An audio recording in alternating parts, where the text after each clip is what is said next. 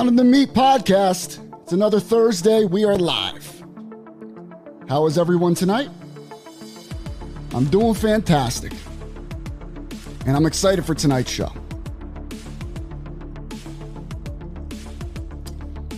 We got a lot to go over tonight.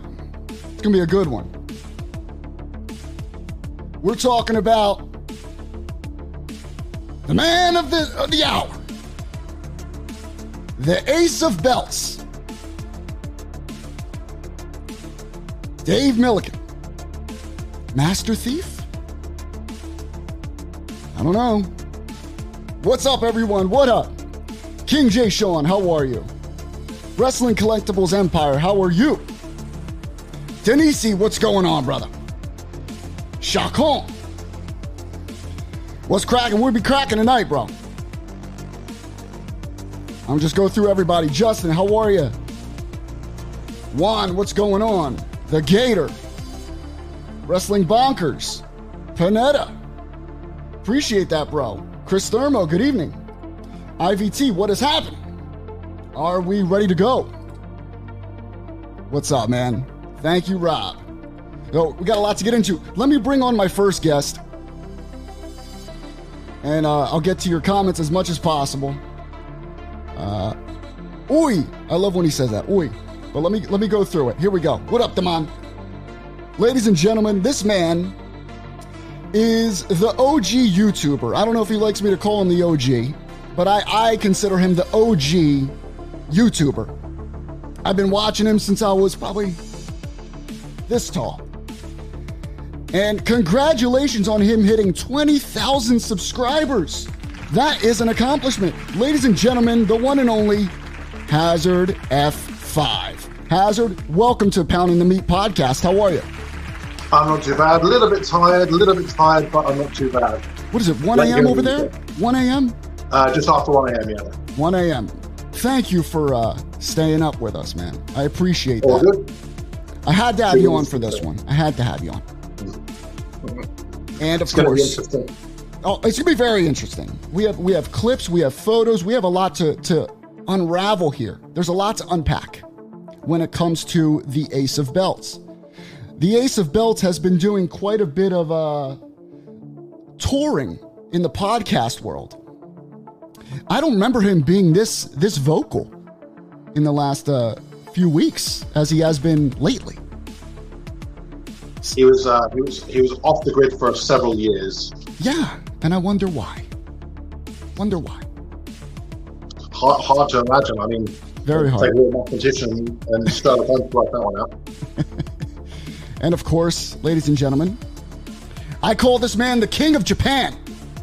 This man has been busy. I'm surprised he even has the time to chill with us tonight. Let me just show you what he's been busy with. Check these out. I'm sure all of you are familiar with these titles little AEW, little New Japan. Some of his work here, absolutely incredible. Little Retromania? My God. Ladies and gentlemen, the one and only Mr. Dan McMahon is here. Good evening. Shane. Good evening, good evening, Dan. Thank you for taking time out of your busy schedule Yep. to uh, to hang out with us. I know it's I know you're busy. You got a lot going on. Always. I don't know if you're as busy as uh, Mr. Dave Millican, but uh, you're a busy man nonetheless. So, uh, gentlemen, I reached out to you uh, within the last couple of weeks. Uh, I've been wanting to go over this topic for a little bit now. Um, but what really, really made me want to do this with you guys was, like I was telling Hazard, uh, he's been on a little bit of a of a press tour. Not only that, Dan, but you uh, you you threw out a uh, a tweet, right? And it was a tweet regarding uh, Mr. Dave Millican and uh, the lack of delivering orders. Right. What's going on with these? What was behind that tweet, Dan? Why then? Why that tweet? well, you find out that he was able to put together 40 something belts for Chris Jericho's cruise. Mm. And he's had, what's his, the fourth cruise he's had now? And he's done the belts for the VIP people every time. So you figure, you know, 10, 20 belts for the first one, it gathers steam 20, 30 for the second. I don't have an idea of numbers, but you realize that he's probably made at least 60 belts for Chris Jericho's cruise in the last four or five years. Hmm. And it makes you wonder where are the belts that people ordered in 2010, 2011, 2012? You know, there was a bunch of us. We had like a little mini gathering of the belt group at the NWA Legends Convention in 2013. And there were several people who just gave Dave cash or ordered belts Cash. They were- there yeah there were people there who didn't know anything about the real belt community and they saw us with some of our real belts and they made crazy offers and i think a few people sold their legitimate belts at the event and i know for a fact one person took the money like a person ran across the street went to the atm got the cash gave the guy a stack of hundreds bought his belt guy went over to millican and ordered i think a Crumrine cast and he still hasn't had it yet. So this is uh, 10 years. And I know there's people who've been waiting longer than that. And, you know, I, I've been waiting on various items, but not as long as some of those other people. So I, I feel like at this point, there's, there hasn't been any communication. There hasn't been anything where he's saying, um, you know, I'm sorry for what I, for what I've done. I got overwhelmed. The Hold on. We lost you, Dan. We lost you. We're going to see. There you are. You're back. Go ahead. I was going to say, the only thing we know is information that has leaked out based on people who have been close to him. Like, we'd rather hear it from the source. And I think a lot of the controversy and a lot of the issues wouldn't have been as blown up if he was very out in front of it, very active, letting everyone know what the status is, what went on, what happened. We shouldn't be, have to be piecing the story together a decade later based on what various people are saying.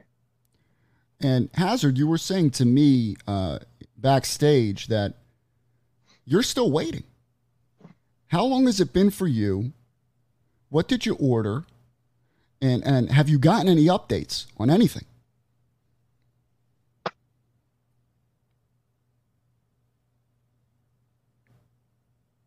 You there, Hazard? Hello, hello, Hazard. We'll try and get him back. Yeah, so um, fr- Oh, there you go. A friend of mine was ordering from Dave back in. Pardon? We're in a delay. It seems Well- delayed. This is this is one of the really concerning things. So my my friend, oh, that's right. Are we frozen with Dan?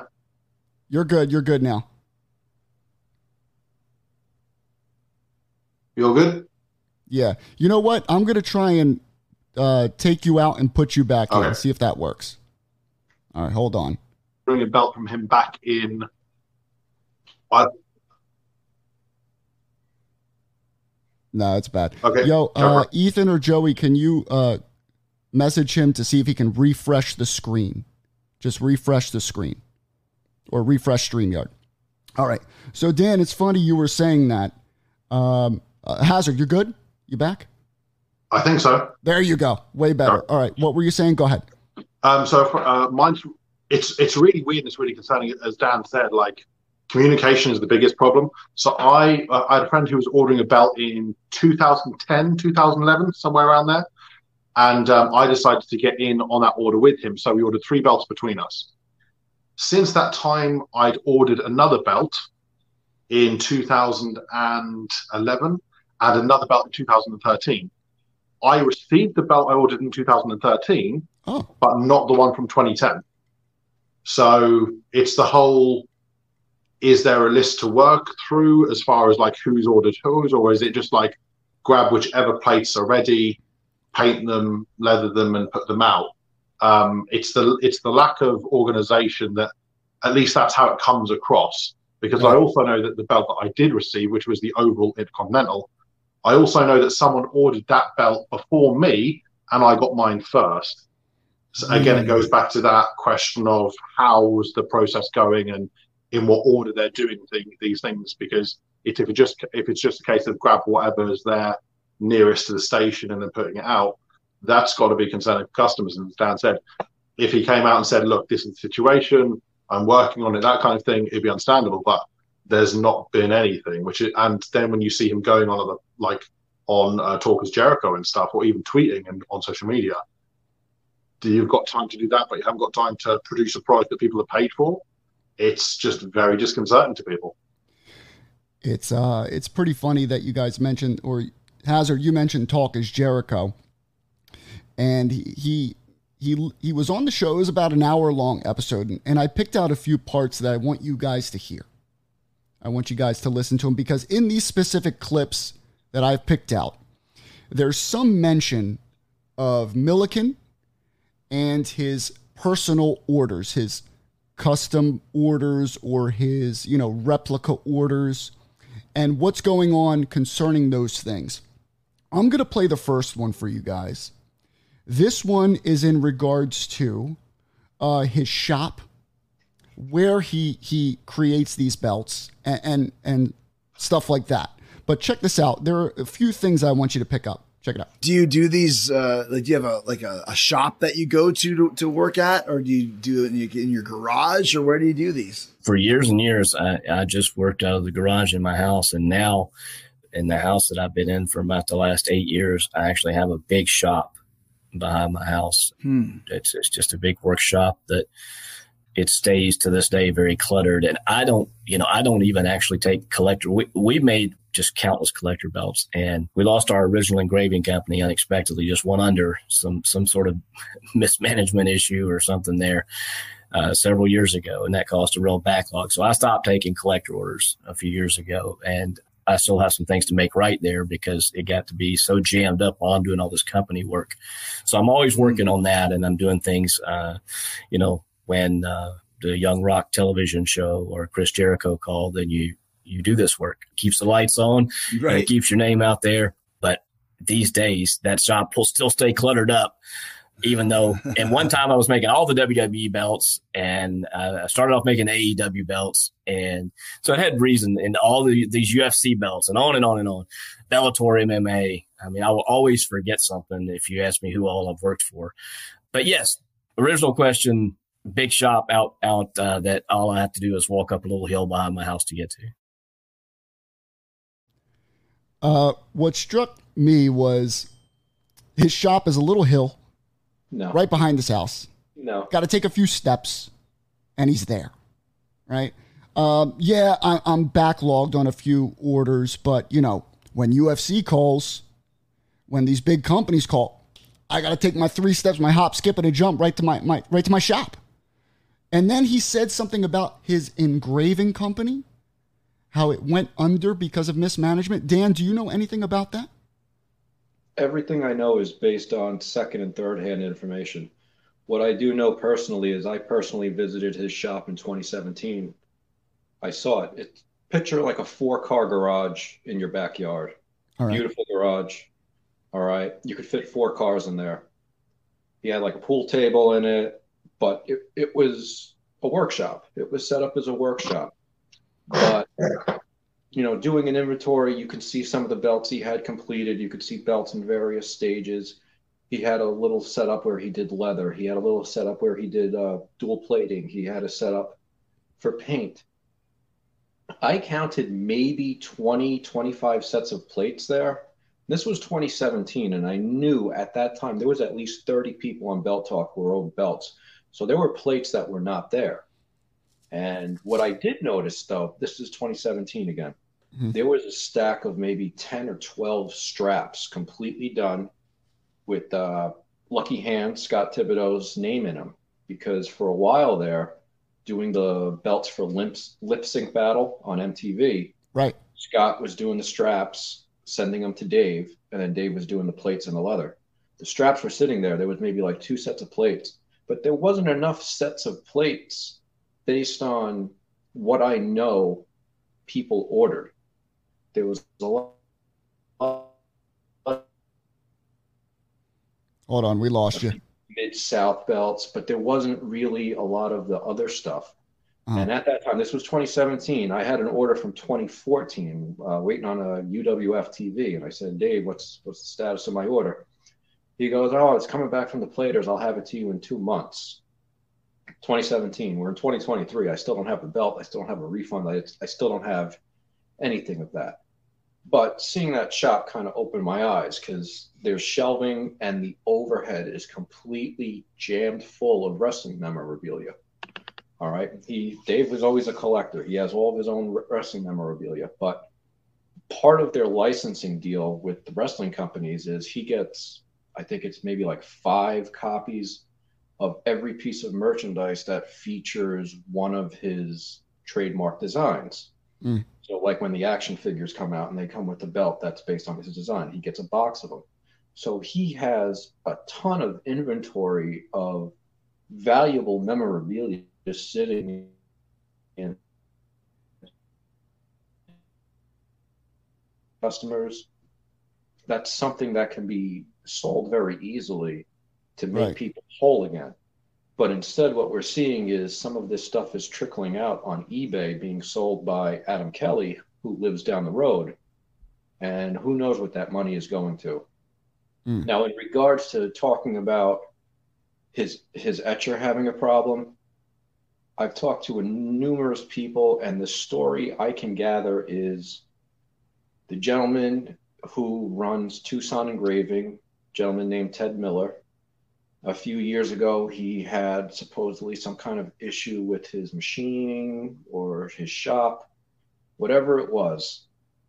Basically, 50 plus sets of plates for Dave, for Reggie, and for other people were damaged or were never finished. And because Ted was doing it for so long, he just decided to close up shop. Okay. And the story I was told, I don't know if this is true or not, is that Dave and Rico flew out, met with Reggie, and they went to Ted's shop and they tried to take back any of the plates they could, regardless of what condition they were in.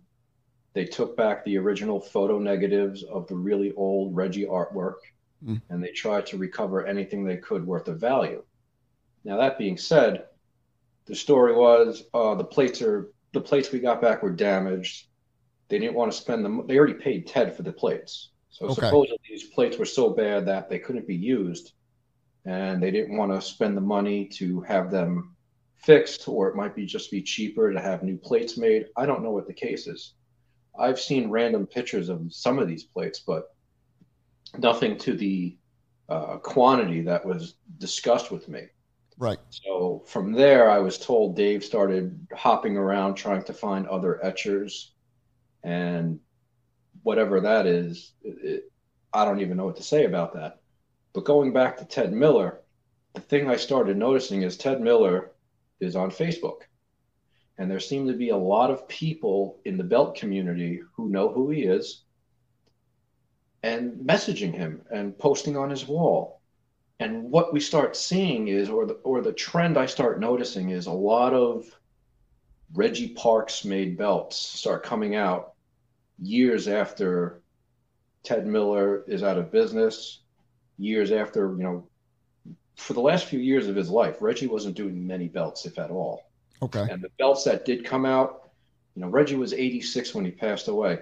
In those later stages of his life you realize you know as a, as a when you get older you don't have the same physical capabilities as you once were Right. so the quality of your work as an 86 year old man is not going to be the same as you were putting out 10 years earlier 20 years Sure. earlier so the later in reggie's career the lower of the quality of the leather leather tooling in his belts and suddenly a lot of Reggie belts started coming out and being sold by a few specific people, and the belts looked really good, really, really good. But you you start trying to trace the dots, and despite me having absolutely zero proof, I think that there are at least one or two people that are having Ted Miller make belts for them with Reggie stamp, and we're either still are or previously were selling them as authentic Reggie belts. Now mm. I, I, can't prove it. Yeah, it's just it's a gut feeling based on everything I put out there. So make of it what you will, but you know the the real thing is Dave. Dave didn't mean to rob anyone. I don't think. I think this is a problem that every belt maker at one point or another has gotten to, where suddenly you become the flavor of the week. Everybody wants your stuff. You become big with the collectors. You become big with the, the wrestling companies. And firsthand experience, these wrestling companies, they want their stuff. They want it quick. They want the highest quality. You have to put everything else to the side and you have to focus solely on their stuff. Otherwise, you're not going to keep that contract work. And that's the stuff, that's your bread and butter. Right. Right. Unfortunately, the collector stuff does get pushed aside. I think what happened was, you know, back when I ordered in 2014, Dave's like, yeah, my wait's about two or three years. Okay. Ordered an NWA US tag, got that in two years. Ordered a UWF TV and a UWF heavyweight, got that in three years. Everything was fine. So, like when I placed an order in 2014, I'm like, all right, I'll get it around 2017. I'm at his house in 2017. He tells me two months. I'm thinking, all right, this will track. But I think. Hold on, we lost you. Hold on. Happened. I don't think he's coming back. Hold on, uh, Dan. Can you refresh your uh, refresh your iPhone, bud? We lost you. Right at the good part of the story, too. Refresh your iPhone. I'll get you back in here. There you are. Yeah, so we lost you at. So I'll give it a try again for the third one. So I ordered in was it twenty or you said you were going to get it in two months. Right, I was going to get it in two months. So I'm thinking that's par for the course. Because so, you were because you got the other two no problem when right. he said you would get them. Like you know, Dave has always been I tell Dave, what you know, I'm gonna order a belt from you. What's going on? Uh, about two years, three years, and then eventually he's like, I, I don't give, I don't tell people timetables anymore because, you know, you get a contract like Lip Sync Battle. They want they're, they're doing X amount of shows per season. They want a belt per episode. So it's like, hey, we're ordering 25, 35, 45 belts. The Jericho cruise, they want 20 belts, 30 belts, 40 belts. UFC wants 20 belts, 30 belts. You know these are these are just numbers i'm pulling off the top of my head. I have no idea if they are they are accurate or not but right. you can tell like the way these companies order in bulk. And you know if he's making 50 belts a year and he just took an order for you know 50 belts from three different companies that sets him back another year. And then you know these shows become successful or these mma companies become successful and they continue to order so it just keeps pushing the stuff back further and further Right. Which is why I believe in part, like he knew it wasn't sustainable. So he reached out to Mike Nicolau and uh, Scott Thibodeau, Lucky Hands, and they were assisting him for a while. And I feel like they were making some progress there. And then all this stuff with Ted Miller went down. And I think that was just, it, everything just broke from there. Okay. And, you know, at, at one point, I think, you know, I considered Dave a friend. You know, we were friends and I don't think it was ever intended to end up like this. But I think at a certain point, you just get so buried and so overwhelmed that you really don't know what to do. But he's been offered numerous lifelines as far as ways to dig out of that hole. Okay. There have been people who have made him six figure offers for the copyrights of some of the more lucrative uh, collector belts. There are people who have been proposing, all right, we're going to license the artwork from you. We're going to have these two or three or four trusted belt makers start making your stuff and you start getting a cut of it. And they won't do it. So that really, it really, you start feeling, you don't feel bad for him when people are trying to throw him lifelines and he continues to turn it down.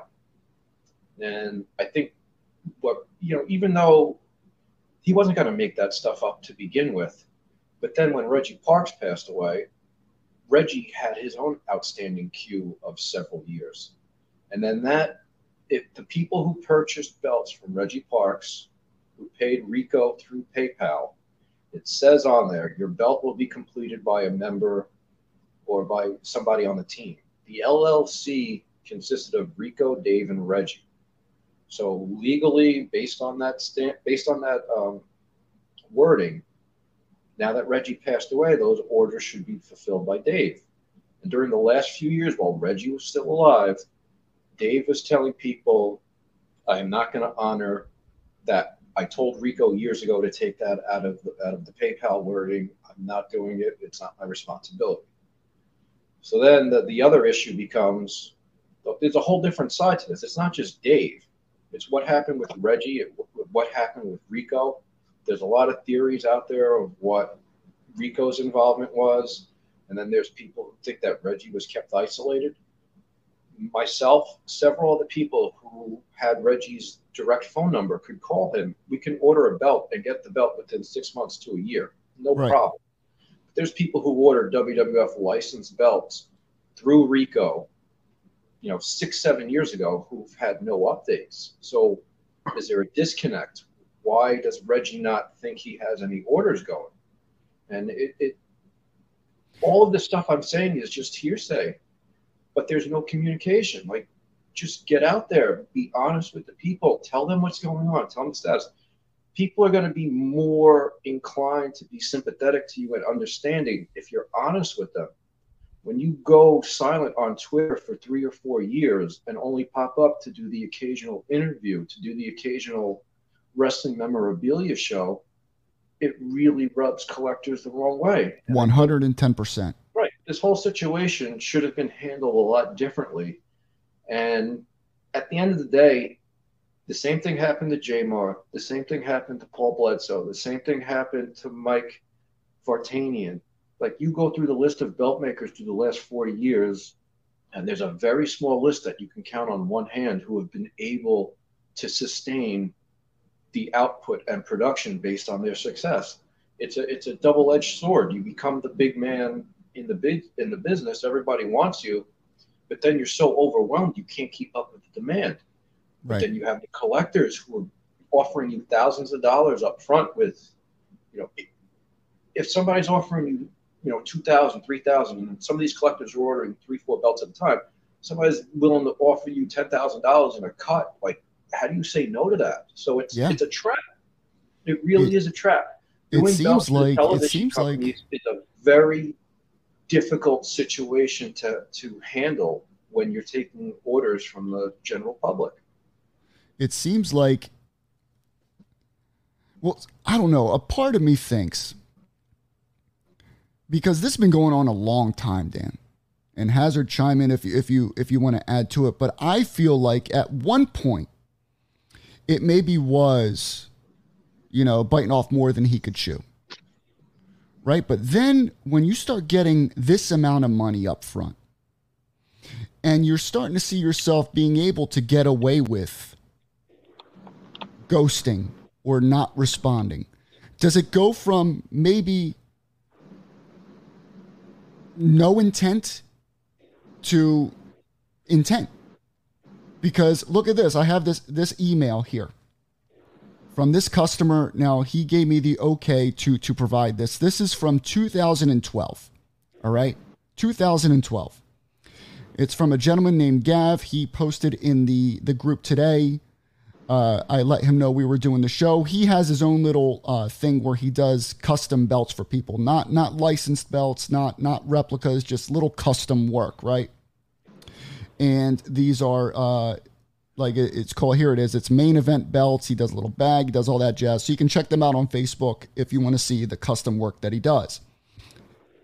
Here is an email of what he paid uh, Dave, this is June 22nd of 2013. They were going over the cost of the title, which is the dual-plated winged eagle with the WWF logo, and he paid, including shipping, 32.55.20. Paid him upfront in full PayPal. Then he ordered two more belts. He ordered a tag and the Intercontinental. So he's out. He told me he's out a total of nine thousand dollars from 2013. He did reach out uh, to see if maybe he could rush the order, right? Maybe if I'll pay extra Dave will Dave will rush it for me. So here it is. Let me see if I can go from. I believe it's here. So here's where he paid him. He goes, Dave. This is August 1st, 2013. Dave, I just want to let you know that you should have the payment for the dual plated winged eagle tomorrow. Regards. He goes, Sounds good, Gav. Thank you. Very much appreciate your business, Dave. And then thanks, Gav. Uh, or then you you've got the funds, Dave. So the funds were sent to him, and then he he thanks him for the funds. And then here, uh, he was asking, I'm guessing, about a a rush order. And then he asks them, he asks Dave, do logoed belts go in a different queue? I'm guessing apart from customs or non-logoed uh, queues. Do you think it would be under three years? This is the response from Dave, and this is his last response from Dave Millican. June 19th, 2013, 10 years ago, almost. The licensed belts are given all the priority they can be, but these aren't factory stamped out belts, and a lot of time goes into each one. Understood. As for taking on help, this isn't exactly something just anyone can be trusted to do. Mike Nicolau is working with me some, but he already has his own backlog to deal with. Hopefully, soon nothing will be taking three years. Thanks, Dave. So basically, he told Gav that it would be three years. You'll have your titles as confirmed in this email. It's been 10. It's been 10. And zero response from Well, Millican. Let's talk about that. So this is another thing that you get through second, third, fourth party channels. All right. I noticed you blurred out the emails. Mhm. All right. If you still go to Dave's website, you will see his email still listed as mmbelts12 at AOL.com. And that's what matches. The story I was told is that somebody attempted to brute force hack the email in order to gain access to the artwork, and AOL locked out the account. Thus, Dave no longer has access to his AOL account. Okay. He apparently set up a Gmail account and is uh, interacting with people that way. But again, I don't know the full story because there's been no contact, there's been no communication. So, like, if Dave came out and said, "Hey, my email was hacked by a competitor. I have no access to my old backlog queue. If there's something you know you're waiting on, please contact me." It Would make things a lot easier. I was about to say that's very simple. Go on your Instagram, go on your Twitter, right. uh, your P, uh, public service announcement. My email was hacked. If you're waiting on an order from me, please email me here, Right. or give send me DM me your email if he doesn't want to give his email out. DM me your contact info. We'll go from there. Right. And Done. the reality of the situation is the fact that how many people, so for example, from the time I ordered a belt that I've not yet received, I've moved house twice. Yeah, and he would have only had my original house address. Similar with the email, how many people would have ordered something, not known that he has a new email, and some people aren't on social media, so how are they going to know that there's any new form of contact? Not that there's been any kind of announcement, like Dan said. In that, the biggest frustration is that there has been no communication. There's been communication regarding interviews and podcasts and stuff, but not with the people who paid him money that then he still still has outstanding orders for dating back a decade ago.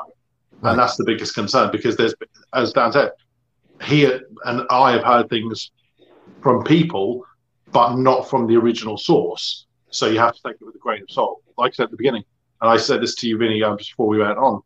I don't think he intentionally went out to set out to screw people, but by not being honest and not being forthcoming with information, he's done that intentionally or unintentionally. That's what he's done.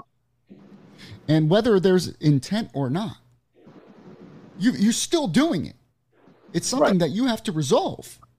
You, can't just say, "Ah, fuck it," you know, it- it- whatever. That- I got these orders to do.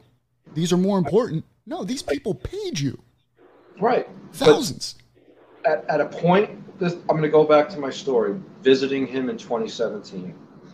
All right, the guys, me, him, and the other people who were there, we were out in the shop. We were looking at the belts, looking at the, the workshop. Our significant others were inside the house because they all hate belts. they all hate wrestling. They don't want anything to do with it. They're Shocker. right. Like we're, we're letting the guys have their guys weekend. We're just gonna have Just girl chill. time. Yeah. And um, at the time, Dave's wife at the time pretty much said, you know, most days he doesn't do much. He's content living off the royalty checks from WWE. And this is this is firsthand information, which might be controversial, but you know, if that's the type of attitude he had at that time, I think he kind of just. I think he realizes, you know, he's seen, he's been around since the 90s, early 90s. There's been no repercussions taken against Jamar. There's been no repercussions taken against any of the other scammers. So you get to a point where it's like, is there is somebody going to go to his house? Is somebody going to um, confront him at a gimmick table at a wrestling event or a convention? No, what's going to happen? You you take a belt, you're going to get arrested. You put your hands on him, you're going to get arrested. Right. To end up spending more money on legal fees, on bail, on finding a lawyer than you are what you're out of on the belt. And a lot of people say, well, why don't you sue him? You know how much lawyers are? All right. Unless you can find a lawyer who will do this pro bono for you, you are not going to end up in a situation where you make your money back. You're going to spend 10 Yeah. grand like that. Right. If you're a person who has money to burn and you want to prove a point, then Yeah. yes, you're gonna you're gonna make a point. But again, the courts are not a collection agency, so you can take Dave to.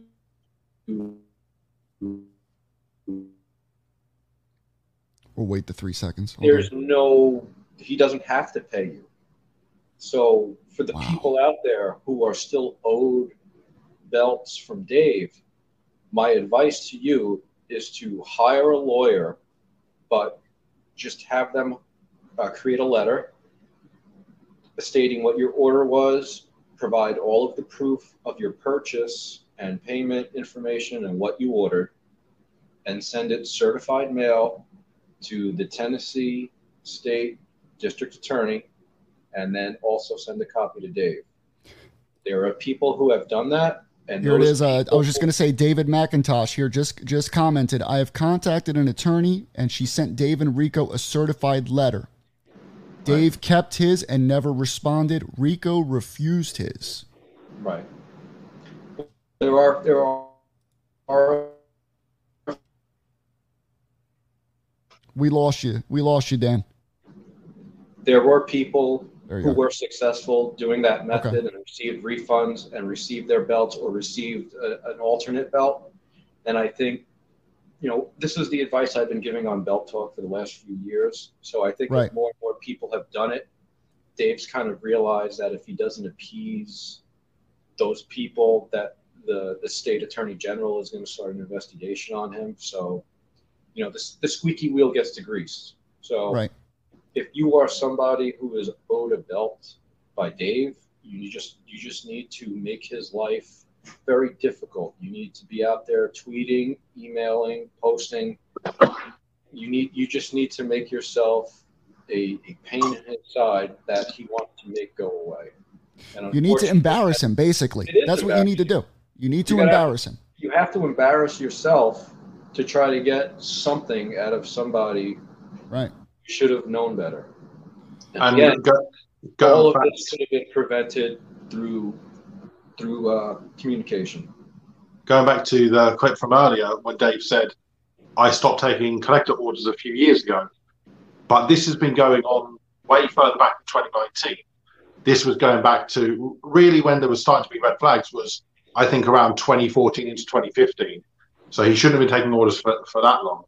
And it's just irresponsible for him to, to go on continuing taking orders because, and unfortunately, I think his mindset, as Dan said, if he's willing to carry on carry on living off of the royalties and stuff, I think his mindset at this point is, okay, you can hate me, but I'm still getting paid, so therefore, what do I care? He, he here's the thing. He hasn't lost any credibility where it matters most. Right? And that's with the wrestling companies, that's with the pro wrestlers themselves, that's with TV shows, uh, movie studio, whatever. He hasn't lost anything from that. So therefore, He's not bothered. Right. He's unbothered and he's making money. And uh, real quick, let me bring this up. Justin with the uh, $10 uh, super chat here. Thank you, Justin. Says this Both Millican and Jaymore complain about overseas belt makers copying their designs. Well, it's their fault. They shouldn't have screwed over their customers. And with that, I want to go to the second clip for you guys to view. This is from the same uh, Talk is Jericho episode. This is regarding custom orders. How does you go about custom orders? Check this out. You mentioned you were doing custom orders for people that obviously want a replica. What what's different about the replica from the original? You know, nobody's gonna nobody's gonna have one of that of that particular title, but um, when we copy the old Winged Eagle titles, we do it the exact same way. Like, you know, we, mm. we do those the exact same way that they were made for the company back in the day. There's no quality difference when you're. Oh wow. Yeah, yeah. When you're paying the top dollar for the for the real handmade belt, you get the real handmade belt. And are people paying like if it's ten grand, they pay they pay the ten grand or whatever? Well, you know, we stopped doing that because right. of the logo issues and that sort of thing, and people don't want the the altered logos. They want the old original classic logos and stuff. But the resale market on them is crazy you can go 10 grand easy on an old, you know, say winged eagle or, you know, probably six, seven, eight grand for a, a, a copy of the intercontinental title that's done the authentic way. Um, because we're not, we're not currently making new ones. Mm-hmm. You know, you get this busy and things fall through the cracks and then you have, you realize, okay, there's an intercontinental belt I didn't make and I've got to make it. Well, nobody's going to come after you for making things right and you have to do that.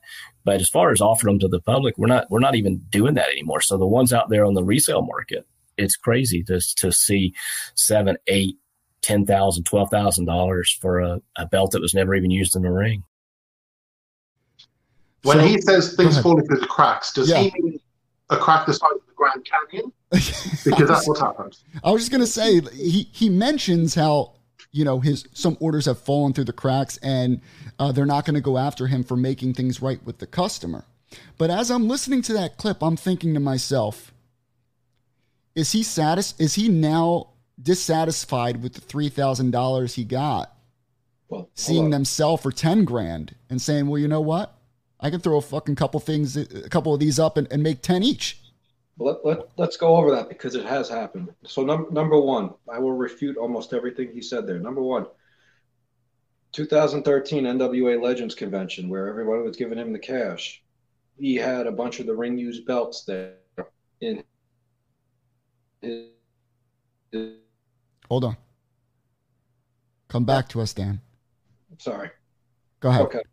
2013 NWA Legends Convention. We go back to Dave's suite they gave him a suite on the top floor with the, the business suite. Had all the ring used belts on there. You might see some of my videos I've taken. Dave's wife had the laptop open. She has an Excel spreadsheet with every order. So for him to say that things fell through the cracks is bogus. All right. His wife is very good at managing and there was a spreadsheet a map i don't know if it's a master spreadsheet or what but there is some type of list that exists with the outstanding orders the payments that were made the payments that are due etc okay? Now the second part is going back to like 2008 you know like i, I started flipping figs and then i started working up to flip flipping belts. You know i'd make a few hundred dollars on belts and like at the, at the conventions, Dave, me, me and Dave would laugh because like there was times where like I'd help him with the table, watch the table. He goes, Dan, you're making more money flipping my belts than I do actually making them. So, you know, that's always been in his head that his belts are worth more money than what he's charging for them. Mm. And to his credit, he hasn't raised prices in a decade, which is actually kind of weird. Me personally, when I first started the, my belt company, I was doing three plate belts for nine ninety nine. My baseline cost right now is twenty five hundred dollars, and that's not because. Well, it's because you deliver them. That's why. But the part of it is all right. The economics prices have gone up, yes, but at the same time, if I was still selling belts, number one, I can't make a belt for nine ninety nine anymore based right. on the economics of the world. But if I was still competitively bargain priced, I would be overwhelmed with orders. So I am purposely setting my prices high. That way I do not get into the situation Dave has. Right. So, you know, Dave is a great belt maker, but he's a horrible businessman. And there have been very smart, very successful business people around him who have tried giving him advice that he doesn't seem to want to take. And yeah. I what listen when when you the reason why he doesn't have to raise his prices is because he's not making any belts. So therefore there's no cost. Right. You know, he he's stuck in this cycle where people are just going to keep paying me. Right. And they're not going and I can literally just ignore them and they're not going to do shit about it. We're going to say you have to be and you have to be careful with the tense as well. Um, I don't know if Dan will remember this, but um, I was having a communication with someone on Twitter. I think it was last year, and um, I, I made a t- I posted a tweet about belts or something, and someone has commented saying, "Well, Dave does make really uh, does do really good work," and I replied with correction, did, and then he commented saying he still does, and it was a whole back forth saying you can't say you're still doing quality work if you're not producing a product, and the argument basically was that I couldn't prove that he wasn't producing what he said he was producing. I was like, I've got three belts on order that says so, so right. So let, us go. Let's let's discuss that specific instance. Okay? Hold on. David said he can confirm what Dan said regarding Dave's denial of responsibility for the Midwest LLC. Prior to no longer responding, he told me he was no longer part of the LLC, and then he added he actually went as far as to deny ever hearing of Midwest or having any involvement in. I guess that's the name of the company, Midwest LLC. No, oh, there you go. The, the, the LLC was Parks Millican Man LLC. Okay. At one point, the LLC registration did lapse. Mm-hmm. And I was told that Rico re upped it solely for the purpose of the lawsuit of the Figures Inc. and Ring of Honor replicas. Okay. The, the, the accuracy of that, but that's what I was told. Um, going, going, there's a few things we need to discuss. So, going back to Shane's Twitter argument. The argument he had that with was a longtime collector known as uh, the Russian Nightmare, is what he used to go on in the Yahoo boards back in 1998. That's Russian how long Nightmare. he's been doing this. Drago. Right. Gentlemen, very good for your age, Dan. Gentlemen, thank you. Gentleman's name is Ashvin. Ashvin, I consider him a friend. He is a longtime collector, one of the most knowledgeable people in the hobby, one of the founding fathers of the, the internet belt community. He deserves all the respect, but he is personal friends with Dave. He has been personal friends with Dave for a long time. Dave has a number of Hold on. Going on is very, very skewed. All right, you just we lost you at he's been personal friends with Dave for a long time. Yes. His his opinion on the matter is very skewed. Uh, I would I would assume so, talking, yeah. I've tried talking to him you know, Ashvin knows more information than what he is willing to share, and his excuse is always, "Well, it, it's not my story to tell, but things aren't the way they seem." Mm. Well, tell us. Somebody needs to tell us. Dave's not going to tell us. Rico's not going to tell us. Somebody who knows something, just say something. I shouldn't have to be digging tooth and nail to anybody who's associated with this people to try to get some kind of status out of them. So, do you think the people are just quiet, Dan, because they're afraid of not getting their own orders? There were people like that, but I think those people have long given up on the fact. So now they're just. You think they're just quietly right. letting it go and just taking it right. as a loss? They're taking it as a loss. And what wow. I think is that the people closest to Dave are keeping their loyalty to him based on what he can do for them. Correct regardless whether or not he's actually making belts, Dave still has many contacts in the business. Mm. So if you're a collector who wants a ring used belt and you don't like the prices that ring used belts are going for on the open market, your best bet would be buddy up to Dave. And then when something comes back, you would have first shot at it. Now, when Dave needs money, what's the first thing he do does? He either sells a ring used belt from his collection or he uh, helps a, broker a deal between a private collector and somebody who has something they need, or he helps out WWE acquire a belt that they've been looking for, etc. So there is benefits to to loyalty. So there are people around him who I believe are selfishly only. I was going to say I don't think it doesn't sound like Dave Millican has any genuine friends. I think he's burned. I think he's burned all of those bridges. Right. Right. I had um, an exchange with someone, so I reposted on my Instagram story today about this show, and I got a message from someone. I, they don't follow me. I've never had any sort of interaction with them. It was my first exchange with them, and um, he basically said, "I don't know what all, all this is, with about Dave. He's always been really good to me whenever I've ordered belts, and I've always got mine. Um, so I don't see a point, basically." And I replied to him saying, "Well, you're in a very fortunate position to have gotten everything. I don't know who this person was. Maybe he was a friend of David. I don't know. You're very you're in a position to be very fortunate to get all of your belts. However, you can't apply the logic of he's okay because he did good by me. Because at the end of the day, if someone robbed a store or someone shot someone or murdered someone, would you say that, that they're a good person because it didn't happen to your store or it didn't happen to a member of your family? No, you wouldn't. At the end of the day, if you if someone's doing wrong by someone else, you can't by default say that it's okay, they're a good person in my book because they just didn't do it to me specifically. It's a BS argument. And not only by someone else, but by, listen, let's face it. Uh, when you look at the thumbnail of this show, when you look at the thumbnail, I have to ask, where did you get that photo? website. It was. It, it, it's right down here. He's holding the uh, really the, the dome globe, I believe. Wow. That's that's his header. Well, it's like if you go to his website, it's still using Flash. Yeah. With Javi.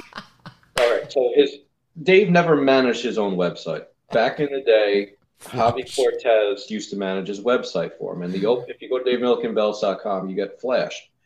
Due to the insecurity with Flash, most modern web browsers will block any type of Flash uh, right. playing. But that was that was part of the introduction.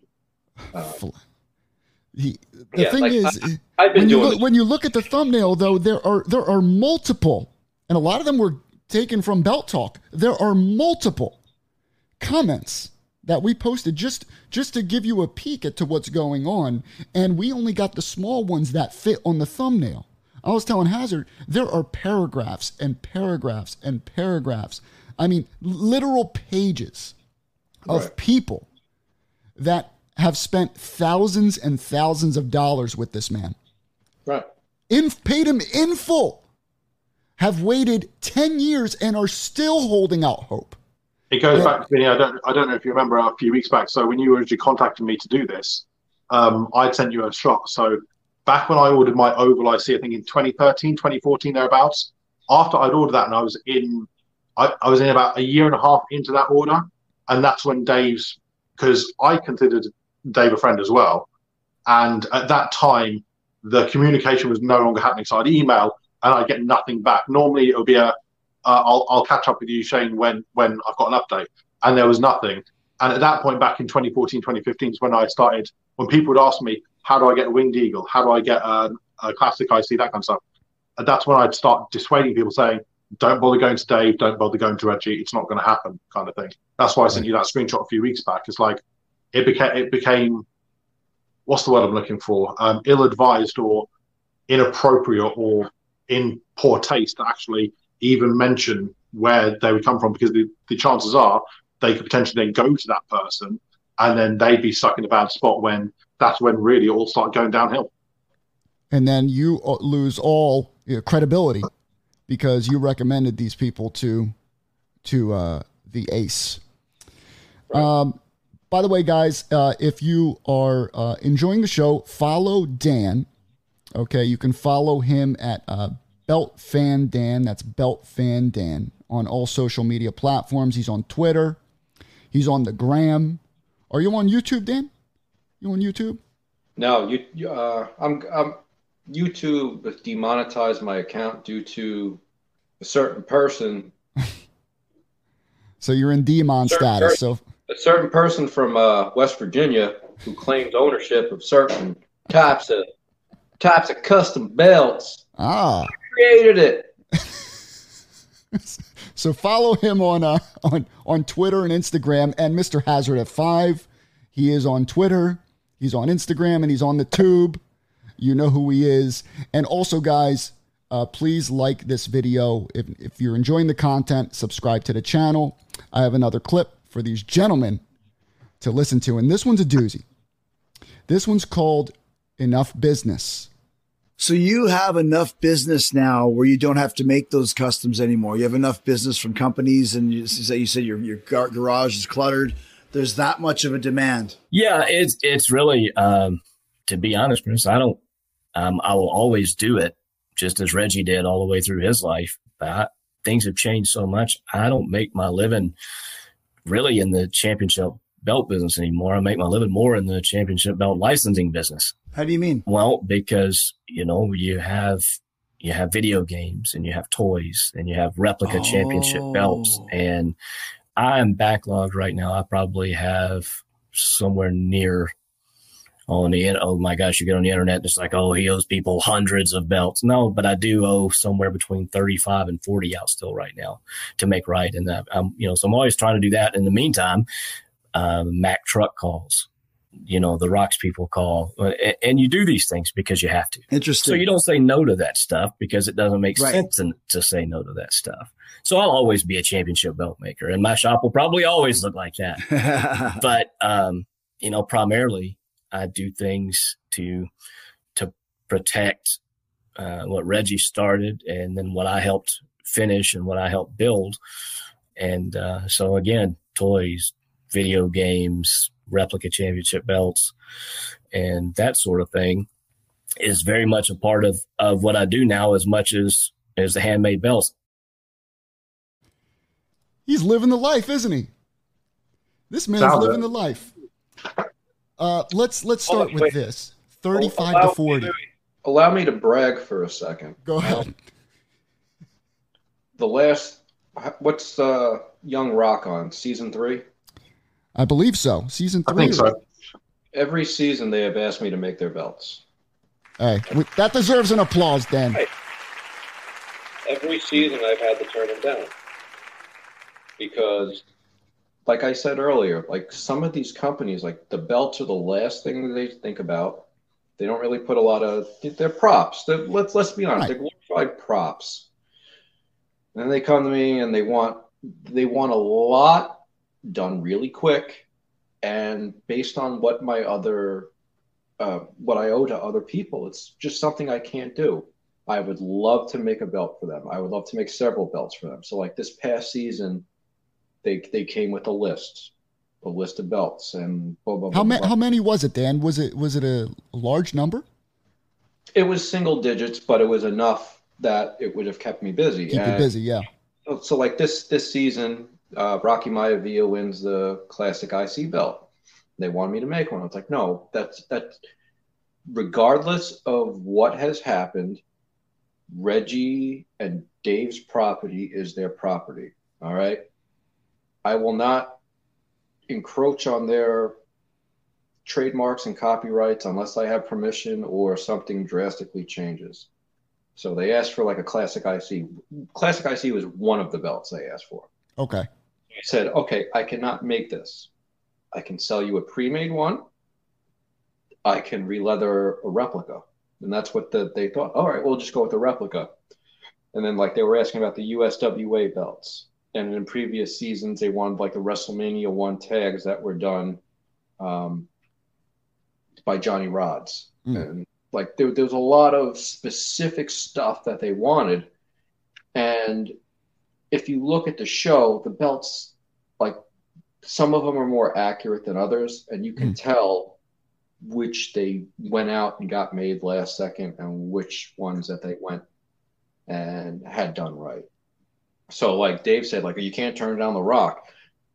Uh, well, the, the Rock number one doesn't have anything to do with it. It's a production company, and number two, right.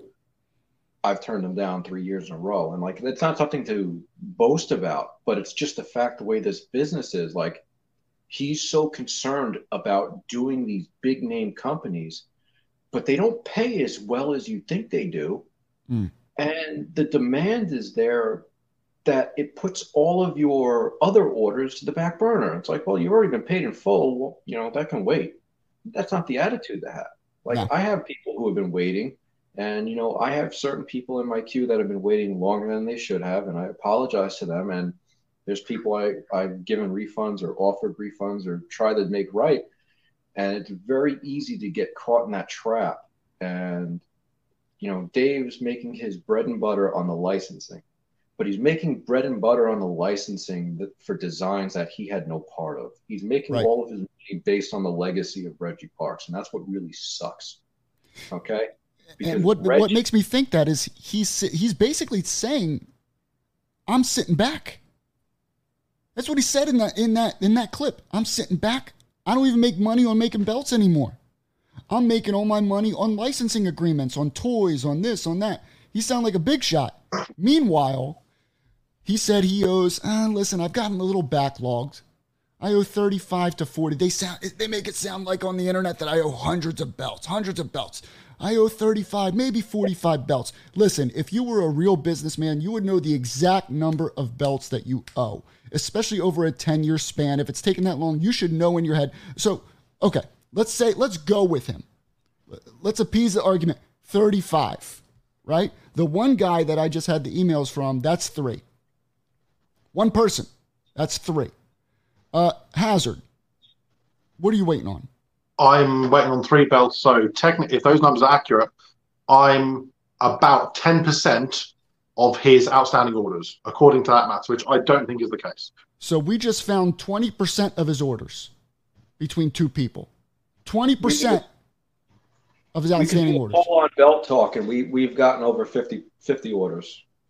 That's 50 orders Dave. from people that saw the poll. 50 people 50. on belt talk alone. And you know what? The thing that Dave Dave has always kind of tried to cut me down. He goes, well, you know, he's probably right about. It. He goes, you know, belt talk isn't anything. Like the internet isn't anything. I get a lot of my business through major companies and through people who have no affiliation with belt sites and private collectors. And he, you know what? He's probably right. But if a small little shit website like Belt Talk has 50 orders outstanding, how many people out there that don't have access to the internet or refuse? There's people who just don't want anything to do with technology. How many of those people ordered belts from Dave, ordered belts from Reggie? Right, and you know, a lot of them, Dan, are private people. They don't even want to be known right. to be belt right. collectors. Is that correct? Right. So for you know, he, he busted out 30, 40 belts for Jericho's cruise this year. Okay, well, how long do you think that took him? Well, it depends on how long, how quick Jericho needed it.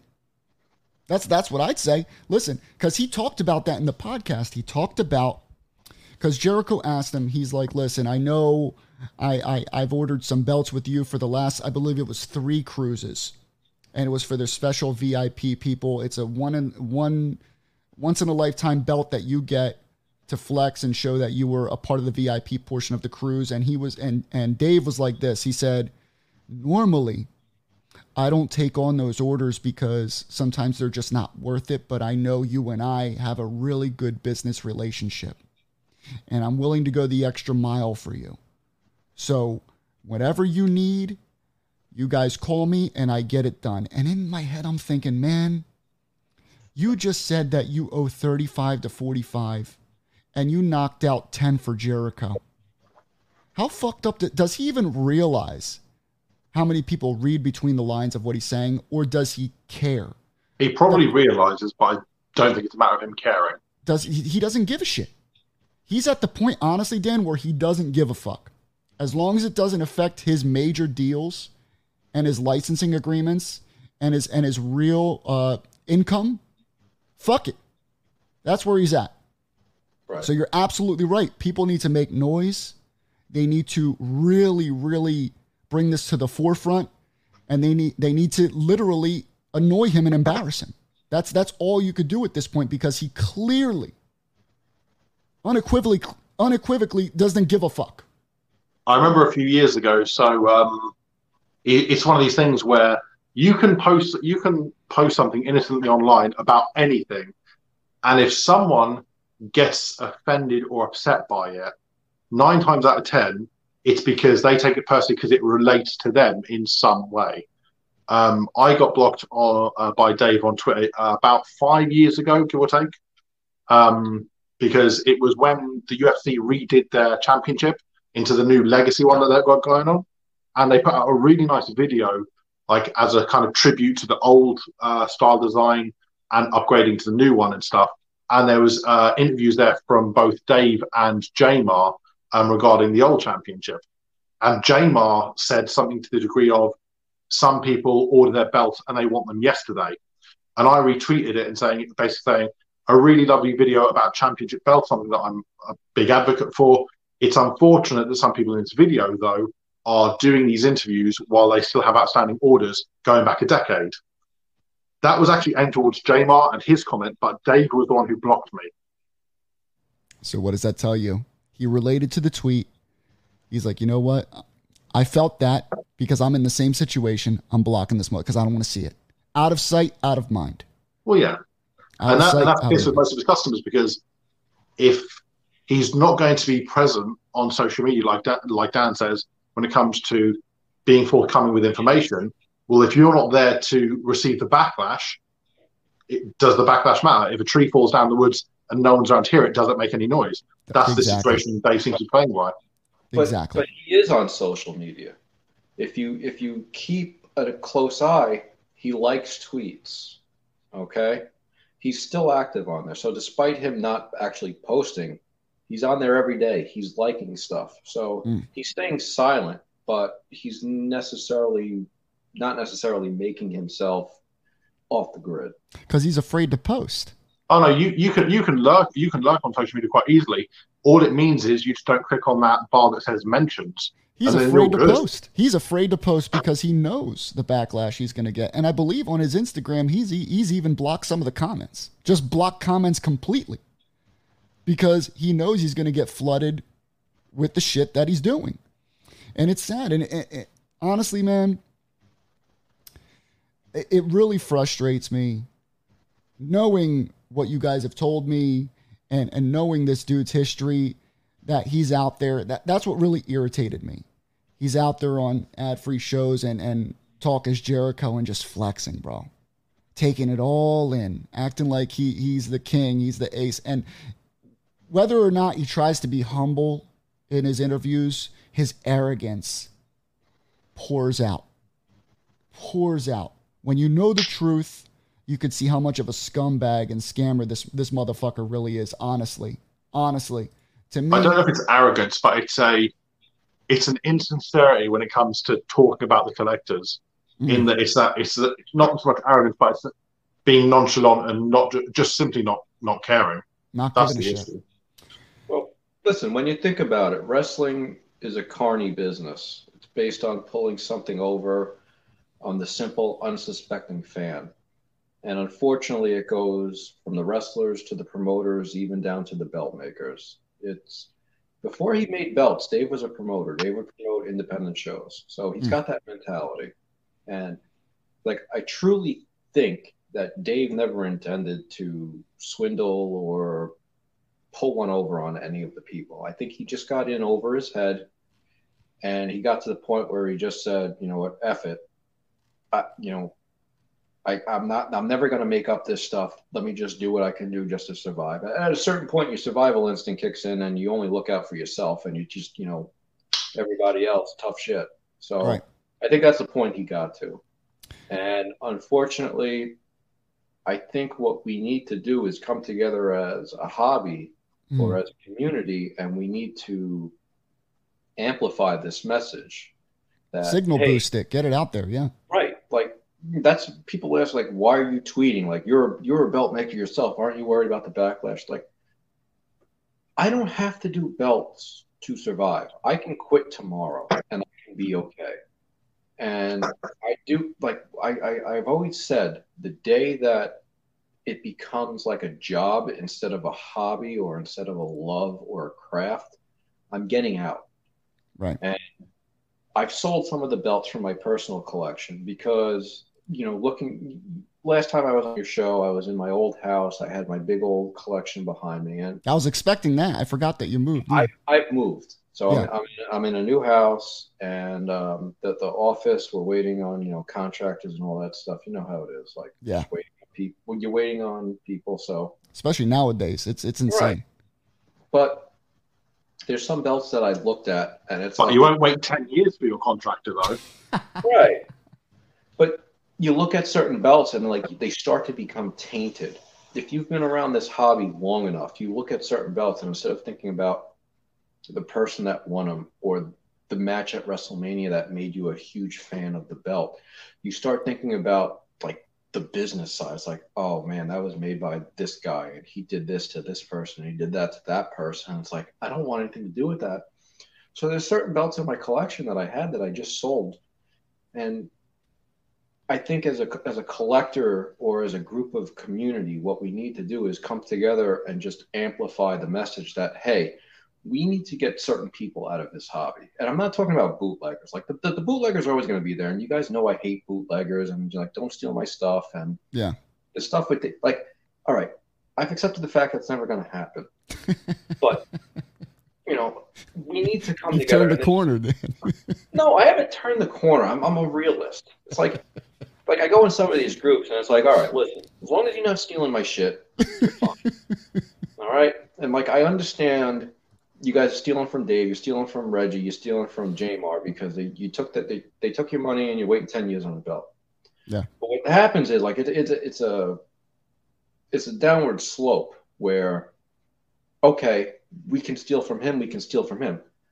But what justifies you guys stealing from me, stealing from Top Rope Belt, stealing from Wildcat, stealing from Orlando? It's either usually the the mentality of the people who purchase bootlegs is it's all or nothing. It's not you're not saying, all right, I'm only going to purchase a bootleg from Dave, Reggie, Jamar because they screwed collectors. I'm Hmm. only going to go authentic for the Top Rope, the Wildcat. Hold on, we lost you. Hold on. Hang in there. Uh oh. Refresh, refresh. Refresh, Dan. See, that's where that bootleg rant gets you. Doesn't Where you at? WWE heard him. We lost you, Dan. Come back. Come back. There There, you go. There you go. We lost you about 15 seconds ago. All right. So what I'm saying is, usually with the collectors, it's all or nothing. You're going to buy bootlegs or you're not going to buy bootlegs. What we need to do is we need to signal boost this. We need to get the word out. You know, because like there, you know, a few years ago there was the Me Too movement, and I'm not going to compare this to Me Too, but this, the same kind of concept is you have a bunch of people who were done wrong by a certain person or certain people within a community, and everybody's too afraid to speak up about it because they're afraid of the consequences. And what are the consequences, Dan? What are the Consequences- consequences of speaking up? Well, that's the thing. The consequences are you're going to get blacklisted. You're not going to get your your belt. You're not going to get your order. You're not going to get a refund. Well, there is strength in numbers. So if the community can come together as a whole, and you know you present a list out on Twitter of all right, here's 150 people who are still owed belts from Dave and Reggie. Well, maybe somebody who means something like Chris Jericho takes notice of that, and thinks Right. twice about using Dave for his next cruise Right. or maybe the producers from Young Rock see that and say, "Hey, you know, this guy owes so many belts." But unfortunately, there are still people who don't care. Like there, there is one company I dealt with who straight up said, and I quote, "I don't give a shit who Dave owes belts to. As long as he gets our belts to us on time, we will continue to use them." Mm. Mm. So that's the type of mentality you're fighting. Yeah. Yeah. And I mean, a lot of these people, Dan, that have, you know, like you said, that are afraid of speaking up. Honestly, it's it's one or the other, right? Either you speak up and you get a chance at something happening, or you don't speak up and nothing comes through. Because honestly, guys, listen. Let's let's be real here. Ten years. Ten years. And he's lying about the numbers. We know that. You really think he's be like, oh shit. Let me, let me get Mike from 2012. That's right. I got to do his winged eagle. Let me let me start that right away in my in my shop. You think he's going to do that? No. I- unfortunately, I think at this point, if you've waited that long, you're pretty much fucked. If you are So- a private collector, if you are not a big company, if you are not one of these big VIP collectors, if you have an order from Reggie or you have an order from Dave, there is a high percentage chance in the 90 percentile that you will not receive your order or receive a refund unless you pursue legal action. Right. And unfortunately, with most people, you will spend more money on the legal pursuit than you will ever recouping from court or from the value of your belt order. And then the other thing is, oh, why don't you guys get a class action lawsuit? Do you see how we argue on Facebook? you think a bunch of us can come together and agree on a class action lawsuit? Like, come on. Like, let, let's be real. I mean, going back to um, like D- Dave's collection order. So, I I received a belt from him after a five year wait in 2018. Dan mentioned that someone had received either their belt or a refund after sending him a legal letter. Outside of those two instances, Dan, do you remember the last time he actually delivered a belt to a collector? He delivered a he delivered an Andre 87 within the last six months to a very important VIP person who forgot they even ordered the belt. Wow.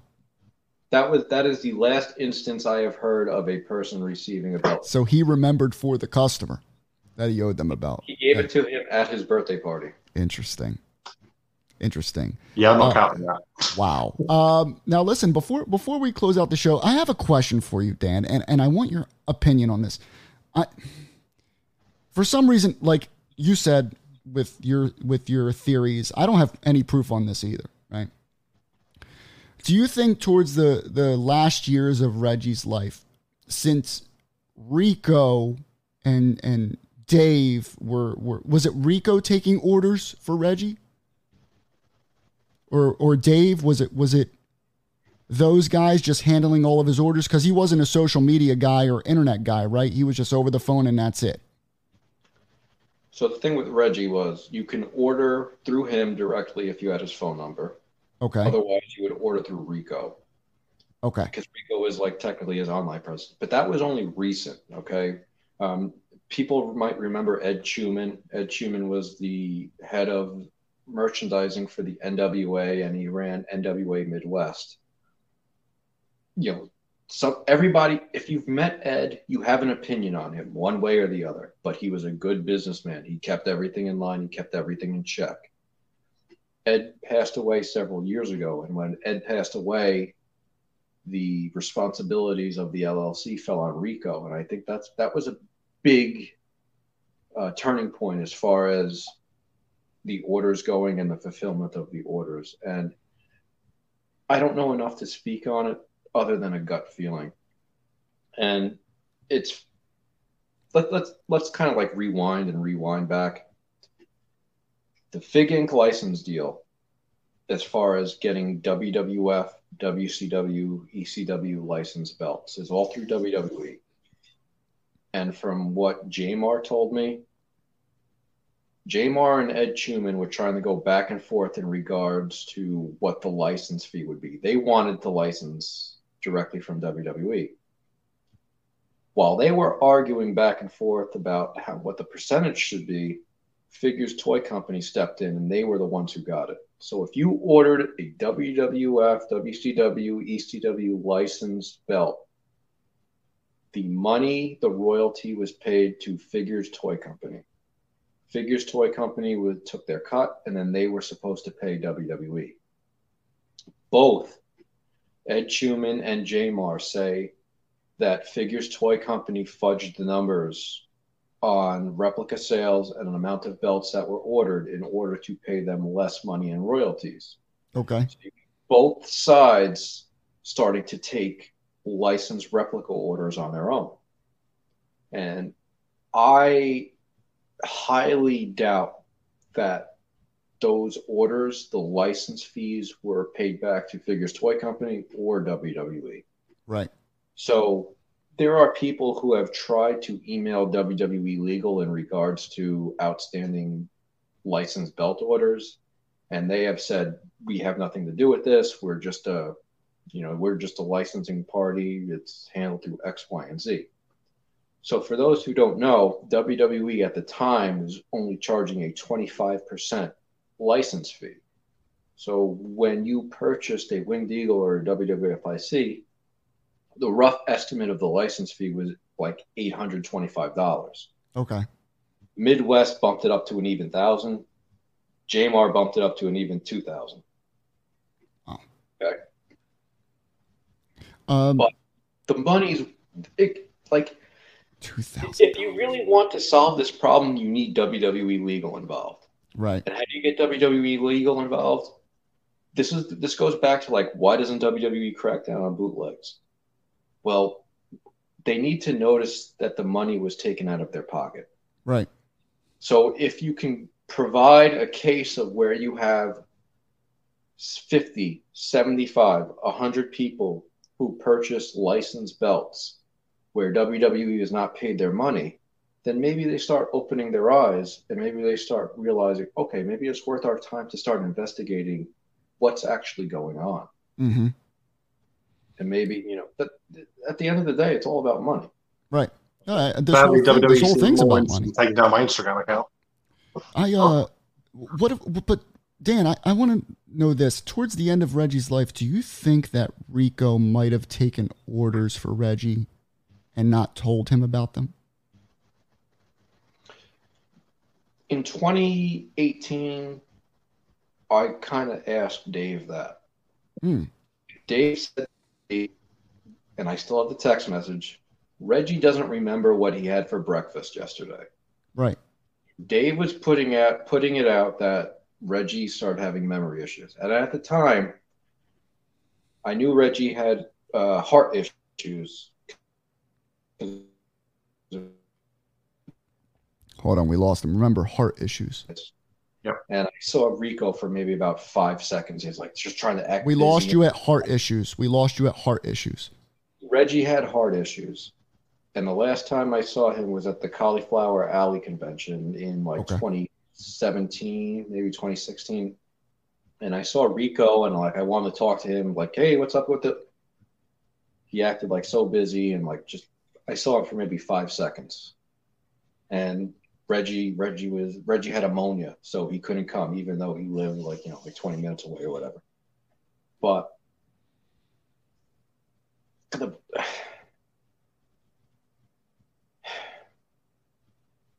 like that like I, I can't say anything right now because I'm thinking about it and just like how how sad it is that like everything that's happening in this community can go back to them.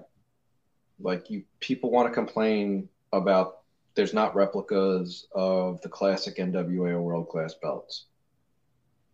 This the real handmade belts, the secondhand prices are ridiculous. Like you have to resort to bootleg. Like this is all a direct, you know, cause and cause and uh, effect based on their business practices. Like they were offered numerous license deals to make replicas of their NWA belts. And you can make passive income just based on the, the licensing and the royalty. And I remember I was at the, the gimmick table when the NWA tags came out from Premiere. And Ed Schumann looked at it and he goes, I don't like this. I go, why? And he goes, This looks too close to the real thing. This is going to cost us some orders. Right. And I think at that point, that's the that's the reason why they didn't go ahead with the NWA US and NWA TV replicas Mm. because they they valued the amount of real belt orders from the community than they did making money without doing anything from licensing deals. And I'm, I'm going to jump on that, Dan. I, I posted a video out earlier and I mentioned to Vinny.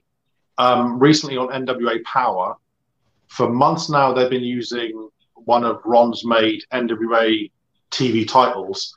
That's been switched out now. It looks like it's a set of plates by for the NWA TV title that have been done by Fandu. It Hmm. wouldn't surprise me now, considering what they did with the NWA World title, and Fandu Belts came out with their own replica of it. If they start releasing the NWA TV title as a replica, I was saying to him, that's a prime opportunity for them to essentially make money off of the licensing from the design, but not actually have to then produce any more belts because they'll be having an income from that. Right.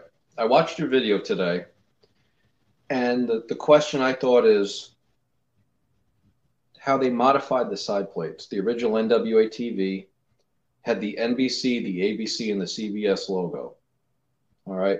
People years ago were like, well, how can they sell authentic copies of that? That's copyright infringement based on that of the logos, and like kind of went like under the under the rug. Nobody really raised a big deal about it.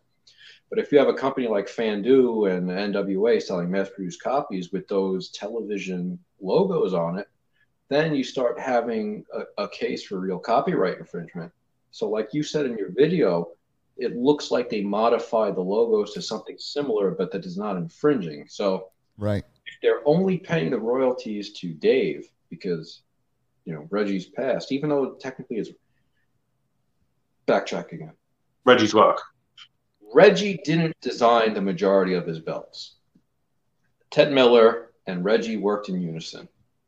They had the clip art books, they had art explosion books. They would take and clip and they would glue and cut out and layer and photocopy. And that's how they made the majority of the most popular belt designs in the last 50 years.